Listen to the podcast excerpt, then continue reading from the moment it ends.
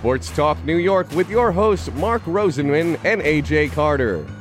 Sports Talk New York is sponsored in part by Prince Associates, Send in the Clowns, the Phoenix Tube Company, CelebrityTrips.com, the law firm of Decolator Cohen and DiPrisco, Solomon Jewelers, and Relish Restaurant of Kings Park. Here are your hosts, Mark and AJ. Joining us now is a man who was a nationally awarded high school player. He was a college star at Ohio State, where he led the Buckeyes to the 1960 College National Championship and three straight NCAA finals. He remains the only big uh, three-time Big Ten Player of the Year, twice named the NCAA Player of the Year. He won an Olympic gold in 1960. His success continued as a professional, where he's named ABA, NBA First Team three times All-Star, NBA All-Star seven times, was a 1964 NBA Rookie Rookie of the Year, was named the most valuable player of the 1965 NBA All Star game, among other honors and awards. He was inducted to the Basketball Hall of Fame as well. It is a thrill to welcome the member of the last New York Knicks championship team, Jerry Lucas, to WLIE Sports Talk New York. Welcome, Jerry. Thank you. Happy to be with you. It's a thrill for us for yes. sure because we're big Knick fans. You know, you look back at your career and you had the rare distinction of winning championships at every single level of competition that you played. High school, college, the pros as well. You throw in the Olympic gold medal that you won in Rome. Your Middletown high school team won 76 consecutive games, earned two state championships. Your Ohio State University Buckeyes team went 78 and 6, won 3 Big 10 titles, captured the championship in 1960. You look at some of today's players who achieve success, sometimes egos kick in, you know, and, and get the best of them. For someone like you who had nothing but success, how are you able to maintain a, a level head and continue to succeed at every level that you played at? Well, it was vitally important to me to be part of a group, uh, not to be somebody that stood out above and beyond somebody else, but uh, be part of a well-oiled unit that played together and played the game the way it should be played. I, you know, I love the game of basketball. I love I, I love all the ins and outs of it and the important parts of the game and outthinking others and you know doing the things that that cause your team to be a winner. And, and to do that, I mean, you have you have to there have to be five players, not just one that's predominant in everything you do. And that was very important to me throughout my entire career. I didn't want to be I didn't want to be overly noticed. As a matter of fact, I refused to be recruited when I was in high school because I, I didn't want to seem much more special than the rest of my teammates. I I told all the I got the word out. If anybody tried to recruit me uh, prior to the end of my final game in high school, I, I will never attend that school. So uh, that was important to me. I think it's important if you're going to have a successful team on any level uh, it's important for that camaraderie and for you to work together properly and well, and for everybody to feel they're part of what's happening uh, for any success to happen. You know, it's interesting you mentioned that because a lot of people will say, well, it was a different time. But your high school games were attended by huge audiences. It's it, pr- pretty much well, like baseball, Le- very, very big in right. that part of Ohio. Ohio, yeah. similar to what we saw with LeBron. You were drawing LeBron type crowds in high school, correct? Yes, we when we uh, our our uh, main rival in in southwestern part of Ohio was Hamilton, Ohio. I'm from Middletown, Ohio, Middletown Middies, and there was so much popularity when the two teams played that we always took our games, uh, home and away games, to the Cincinnati Gardens, and we drew over 15,000 people to regularly season games, not playoff games, not state tournament games, but regular season games on a regular basis we drew over 15,000 people, so there was tremendous interest. Uh, there was, you know, a lot of lot of attention, uh, and you know, you could have had a lot more of attention. But as I said before, I wasn't interested in that. I, I, I it just didn't interest me. Matter of fact, when I went to college, uh, I only visited one campus, and that was Ohio State University. When I got to the point where where my you know my high school career was over, I felt I knew where I wanted to go, and I didn't want to waste my time, anybody else's time. And Fred Taylor, who was our coach, I called him and told him I'd like to attend Ohio State University, but I let him know that I would not come to Ohio State on a, an athletic scholarship. Uh, I said I'm a student first, an athlete second. Of course, I was a, a straight four-point student uh, because of the learning systems I had created. So um, I, I felt it was important for me uh, to be a, a student before uh, being an athlete. You know how? Let's talk a little bit about what college was like and playing college basketball was like then and fitting in academics. Obviously, academics are very important to you. You, talk today about the one and duds and the kids who shine up for college and basically never go to class. How different was it then in terms, not just for you, but for your entire team, balancing academics with what you're doing on the court? Well, we had a, we had a great group of uh, great group of people in those years at Ohio State. I think our cumulative grade point average for our for our basketball team was like three five. So we had we had we, we had very intelligent players. Uh, you know, uh, not not only from an IQ standpoint, but they were they were excellent students, knew the game, understood the game, and made it a lot more fun. And, and that was important to us. You know, there, as you said, there nobody. I never even thought of playing professional basketball. As a matter of fact, I didn't want to play professional basketball uh, at, at that particular time in my life, so it wasn't in the forefront of my mind. I wasn't thinking about it. I was thinking of being as good a teammate I could for the Ohio State Buckeyes and uh, making our team as best as it could possibly be.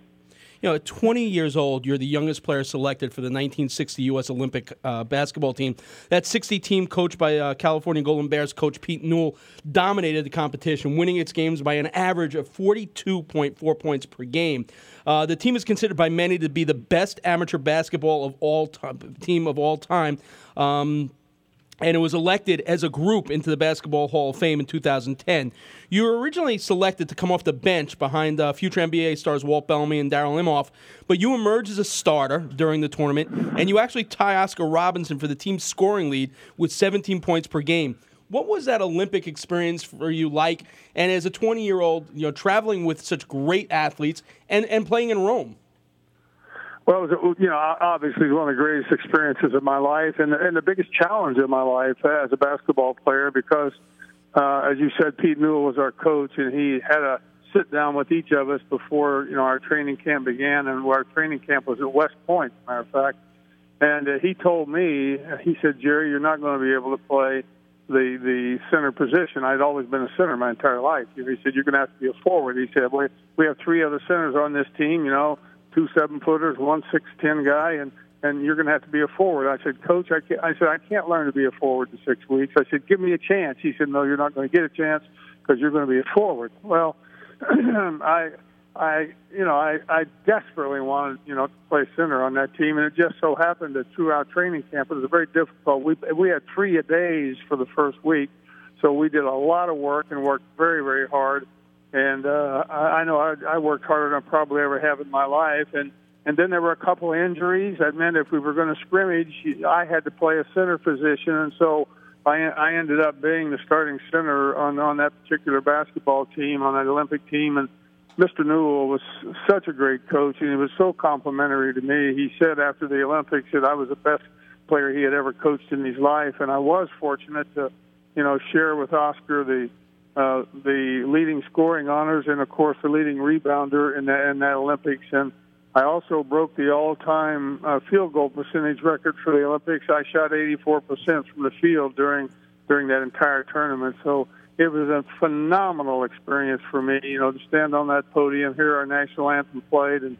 have a gold medal hung around your neck, neck. Nothing really can compare with that experience. If you're just tuning in and you heard all those achievements, obviously you know we're speaking to Jerry Lucas, NBA great. In 1962, the draft was very different than it works today, and it worked on right. territorial rights. Uh, you're selected by the NBA Cincinnati Royals. You turned down a deal that would have made you the second highest uh, paid player on the Royals after Oscar Robertson, but you were also drafted by a pro team in another league by a man that we know very well here in New York, and that's the late George Steinbrenner, then the owner of the newly formed American Basketball League's Cleveland Pipers. Can you tell us a little bit of, about your interaction with George, uh, a very young, uh, a younger George at that point, and, and what he, that he, offer entailed? He, he, was, you know, he was quite younger at that time, but.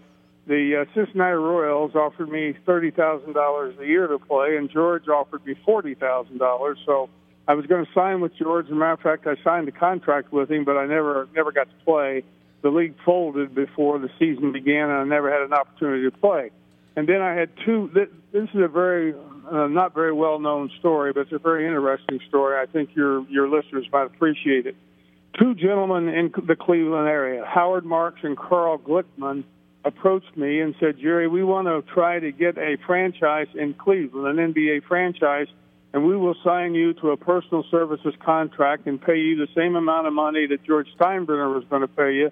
And we want to use your contract to try to get the NBA franchise in Cleveland. Well, they started negotiating uh, with the board of governors, et cetera, and they got approval for an NBA franchise in Cleveland, which would have, which was begun to play in 1963, and the cost of the franchise was going to be two hundred thousand dollars, and I was going to own 25 percent of the franchise after I retired because a player can't own part of the franchise, but that was part of the deal, which was an incredible deal. It would have been, you know, had had it happened. But at the last board of governors meeting, they raised the price from 200,000 to 250,000 and Mr. Marks and Mr. Glickman turned them down and they said to me, he said that money didn't mean anything. He said we got plenty of money to take care of that, but he said we thought we had a deal. We we didn't want to work with people who change deals. We didn't want to be in in business with somebody like that. So or there would have been a franchise in uh, Cleveland in 1963. So uh, Mr. Uh, you know Howard went on to New York, had a he had an advertising agency in New York City. As a matter of fact, he began to man, manage all the money for Kiss, the, the the music group Kiss, and he he remained. Uh, they both remained lifelong friends of mine. I spent a lot more time with with Howard in New, uh, because he was in New York when I traveled there to play, etc. And he they both were lifelong friends of mine. So you're a business major in college, and you're looking at this deal. What was more intriguing to you, the opportunity to play basketball or to be part owner of a franchise in a managerial role, which would carry you further on? Well, you know, once again, I didn't think too much about that. I mean, if you know, if if that had have happened, it would have been something that was well in the future, so it didn't occur anyway. You know, so there wasn't there wasn't really much time to give it that much thought, and uh, you know, so it never was really something that I dwelt on or, or thought about because it, it never did really take place. So after those deals fall through, you sit out a year and you join the Royals at the start of the 1963-64 season. It didn't take long for Cincinnati fans to see what a great player you were. You averaged 17.4 rebounds in your first year, finishing third in the league in total rebounds behind Russell and Chamberlain, two of the the greatest big men in the game. You also averaged 17.7 points per game, topped the NBA in field goal percentage at, at 527. You're voted a starter in the 1964 NBA All Star game, won Rookie of the Year as well. You know, that's a, a lot to accomplish in a rookie season. What's your uh, and you know this is seems silly asking you. You know what's your most vivid memory because you probably remember every single minute of every game. But uh, yeah. what is your most vivid memory of that rookie year? Well, just the opportunity to play, the experience, uh, the, the experience of being an NBA player, going through the season, understanding you know how to become an NBA player. I had it was it was a big adjustment for me really because uh, I talked previously in our discussion that you know Pete Newell wanted me to become a forward, and I'd never been a forward, and so. But when I came into the NBA, Wayne Embry was our center uh, on the Cincinnati Royals, who of course now they're the Sacramento Kings uh, but I had to become a forward. And uh, my and we played a lot of exhibition games in those days. I mean, as many as 20 exhibition games, which today, you know, players would rebel and there would be, you know, all kinds of, you know, problems. But we played a lot of exhibition games, and my first ex- eight exhibition games were against Bob Pettit, who was one of the greatest basketball players who ever walked the face of the earth. And uh, I mean, he made a monkey out of me the first few games that I played because I'd never been a forward before. And of course, he was a veteran. He was an all-star. You know, I mean, Bob was, you know, he's one of the top, one of the top players that ever played the game. And so I had to make some real quick adjustments. Uh, so, but but I was thankful that we did play so many uh, exhibition games, you know, that at that particular time because it gave me a time to adjust, to become more familiar with playing facing the basket instead of my back to the basket, and and then when the season started, I, I had, you know, I, I really had a lot of experience. If you think about it, I had almost a fourth of an NBA season of experience in exhibition games before we started the season. And then my first game was against the St. Louis Hawks and Bob Pettit, and I, I think I got something like 24 points and 17 or 18 rebounds. So I made the adjustment, felt more comfortable, and was able to uh, you know, was able to flow into what needed to be done. And not it's, only did you play a lot of games, you played a lot in a game. You played 44 minutes a game, 45 minutes a game. How important was it to you to stay in the game and not take a rest? Well, I mean that's what my coach wanted. You know, Jack McMahon was our coach in, in those days, and, and I mean he wanted me in the game. So I mean I played a lot of minutes, and uh, I was in great shape. You know, I've always been in great shape. I always took care of myself. I never did anything to hurt my body in any in any shape, manner, or form in in, in, in any way. And so I was in tremendous uh, condition, and, and I, I did play many, many minutes. So did Oscar. Oscar played a lot of minutes too. Both of us played a lot of minutes. We're talking to NBA legend Jerry Lucas. You know, I want to go back to to the the rebounding because I, I really find that fascinating for a player who who played center his whole career, shifts to forward. And, and I, I, imagine, even though you were a center, if you would go back and if the scouting reports existed back in that day, I don't know if any of them would have listed you as either a, a great leaper or an overly physical player. But yet you moved to the forward position. You hold down 12,942 rebounds for an average of 15.6 a game. That is the fourth best career mark in NBA history behind Wilt Chamberlain, Bill Russell, and Bob Pettit, who you just mentioned. What made you such an effective rebounder at the forward position? What was the adjustment you made that allowed you to be such a dominating rebounder? Well, I didn't have to make any adjustments as far as rebounding because that was my forte. It always was. It's always what I thought about when I went, when I played in every basketball game I ever played. My first thought was about rebounding and not scoring points or anything else. I wanted to get every possible rebound that hit the you know that went up there. That's just the way I thought.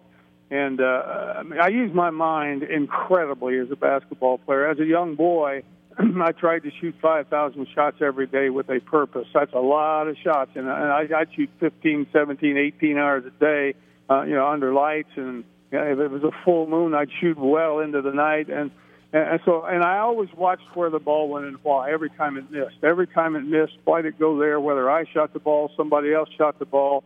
And then as I got older, I, I'd shoot for eight hours and never make the shot on purpose. I would miss shots at pinpoints you know, I imagined there were the numbers of a clock on top of the rim, and I might miss the shot to the right of number three to make it bounce to the right, the inside of number three to make it bounce to the left, straight on to number three to make it bounce straight back against the backboard. Always watching from all those locations where the ball would go and why, with you know different arcs and different positions on the floor. So I began to develop kind of a software in my mind. I knew where every ball was going as soon as it left somebody's hand. So uh, I never blocked out. I shouldn't say never, but 99% of the time, I never blocked out. To me, it was a waste of time.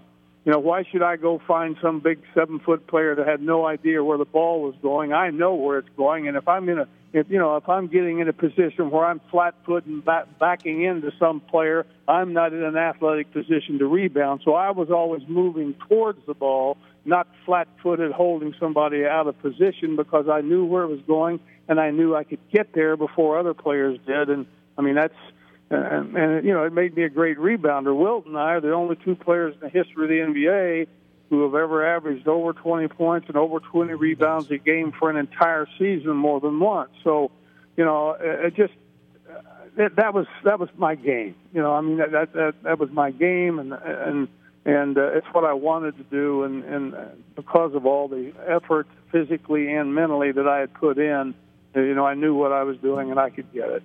Such a lost art these days as well. You know, knowing where the ball is. I, I, I doubt there's any player today that put as much work into the skill of rebounding than you did. You know, you continue to post big numbers with the Royals, but aside from the All Star uh, teammate of yours, Oscar Robinson, the Royals n- never really filled a strong enough supporting cast around the two of you to contend for a championship. Someone that had come from such a winning pedigree before that did the losing start to wear on you after a while? Well, it's never fun to lose. I mean, we we we weren't losers. I mean, we had winning teams, but we could never get past the Boston Celtics in those days. and you know, we were both in the Eastern Conference, so we always seemed to lose to you know to the Celtics, but we didn't get to the World Championship because we were both in the Eastern Conference and never got there. So obviously, it's no fun to be to lose. You know, I've, I've been a winner my whole life. I, I won 153 games in a row before I ever lost a game through uh, through grade school, junior high school, and high school. So you know, and, and uh, you talked about the record at Ohio State. Very very few losses there. So, but you you know, you go into professional basketball, and obviously you're playing many more games. You, you have to lose more than you did on any other level I mean, it's just obvious that that has to happen because you know you're playing four times as many games every year, so it uh, you know that's something that uh, has to happen. You don't like it; it's no fun, but um, it's part of you know it's part of it's part of being a professional basketball player. You're moved on from the Royals to San Francisco with the Warriors. Um, you have an injury. You come back from the injury the following year, put up big numbers, and then er, in early May of 1971, you're headed back to the East in a big time at that time. I yeah. remember this. I remember yeah. the breaking news. Right. You know, Cazzie Russell, who was a big time fan favorite right. as well fan here in New favorite. York for Jerry Lucas. What was your first reaction to becoming a New York Knick? Thrilled. I mean, I couldn't have been more thrilled. I was so excited because in those days, basketball in San Francisco was not very popular at all. Uh, the fans then really didn't know much about the game. Uh, there was not the well today, of course, the interest is off the charts, obviously, but in those days it was not and and and we we played our games in three different buildings and there were some nights when I had to call I even had to call the office and say where are we playing tonight you know so I mean it was very unusual it, it, uh, you know it was just it was it was the most I, I mean it was I, I hate to say it was the worst time of my life in basketball but it was the most unique and different time in my life as a basketball player. So when I got the call that I was traded to the Knicks, I was absolutely incredibly thrilled because I knew I was coming to an, a phenomenal team with great players, great intelligence, who played the game the way it should be played. And, and you know, when I got to New York and uh, realized all, you know, all the all, all the things that were going on and happening – and what my who my teammates were and what they were like. It was just phenomenal. I mean, it was a, obviously the premier experience of my professional basketball career. That trade pays very early dividends because within the first 11 games of the season, Willis Reed gets injured and is right. gone for the season. You move into the center position. You excel at that position. The following year, Willis comes back, and you two are teamed. In fact, one of the uh, local scribes here in New York actually called it uh, Willie Lucas. Uh, the two of you were a huge part of the Knicks' drive for the NBA title, which obviously was capped by the upset of the Lakers in five games. That completed your championship at every possible level. Uh, it should also be noted now, this is very interesting because if I was a GM, I would definitely hire you in some capacity, either at your high school or back at your college or for the Knicks, because neither one of those teams have won a championship since right. you left. Um, oh, I know. so, it's very, very so, unfortunate. I, I, don't know if I was a jinx or what, but high school, college, and the Knicks, none of the teams have won it. Right. Yeah, it's, but, it's unbelievable. But I, you know, I wasn't interested in staying in basketball in any capacity. You know, my lifelong interest had been in education the world had no idea what I had been doing. I retired from the Knicks early. I still had several years left on my contract because I wanted to devote all of my efforts to education. I had I had done and you know and so I and I couldn't work for anybody. If I if I worked for anybody, my time would be theirs. So I realized I had to do convention and teach seminars, and I began to research. For five years, all I did was research. I wanted to know more about every subject of learning uh, from preschool through the sixth grade than anybody in the world. And as I was doing this, I was developing a way to picture everything that needed to be learned because I'm going to give you a short two or three minute seminar. Children never have a problem learning prior to going to school because everything they learn has an identity. A parent says that's table, cat, horse, dog, tree. Impossible to forget. God's given us a remarkable ability. Every time we think of an object, the picture of it appears in our mind. If I say to you and your listeners, please do not see a zebra in your mind, it's too late. You already saw a zebra. What about a giraffe or an alligator? Impossible to forget items that have an identity. Educators have proven that children, from a, uh, from a knowledge standpoint, learn far more prior to going to school than after entering school. And the reason to me is very simple. This gift can no longer be used because everything a child is called upon to learn is intangible and abstract and has no identity. If the eight parts of speech walked into the room where you are now, you couldn't say, oh, there's a pronoun, there's an adjective. haven't seen those in a while. I've spent my life giving identities to everything that needs to be learned. 40 years of my life have spent doing that, and I'm on the verge now of hopefully, I'm looking for the funds I'm going to need to create a website, an educational website that'll be known as Dr. Memory's Universe, that I guarantee you will totally revolutionize revolutionize the way we learn and teach. Youngsters will never have a problem learning in the future because everything they learn, I've even pictured every sound in the English language, has its own identity. And you can't confuse a hippopotamus with a frog because you know what they are and they, they have their own identities. The same thing in the future will happen with everything that a child needs to be learned. All those things that have been nothing but ink on a page in the past will have their own identities. And not only that, I've made it incredibly fun with video games and characters and music. And it's going to be remarkable. And that's been the real purpose of my life. And that's why I retired from basketball early uh, to devote my life to making a difference in, in education. I know AJ wants to ask one question about that New York Knicks team as well, but you know I want to piggyback on what you just said because it's very interesting because you've actually now spent more time in the private sector as an educator as a uh, than you did as a professional basketball player. Which of the two gave you more gratification, and which of the two do you feel is your identity? Well, um, I believe my identity is as an educator. The world doesn't know it yet. They will in the future when the website is created. But that thing that will give me far more fulfillment in my lifetime will be when the educational website is done. For instance, we have millions of young people that don't ever learn to read and write uh, because abstract information does not register in their minds. but they are gifted young people. Think about it. Every one of them knows what a cat and a dog and a horse and a cow and a tree are. Those tangible items register in their mind and can never be forgotten. Let me repeat that. Can never be forgotten. So why shouldn't we do the same thing with the abstract information that youngsters need to learn? Let's make it tangible, give it an identity so it could never be forgotten. And so I've already done all that. I mean, the artwork's done, everything's finished, but it's in 2D. It needs to be transferred from 2D to 3D. Uh, you know, Disney, Pixar, feature film 3D quality. And I have the production companies lined up and the music people lined up. I just need to get the funds to make it a reality. And I, I'm in the process now of hoping to get that done so this can become a reality and really totally revolutionize the educational process in America.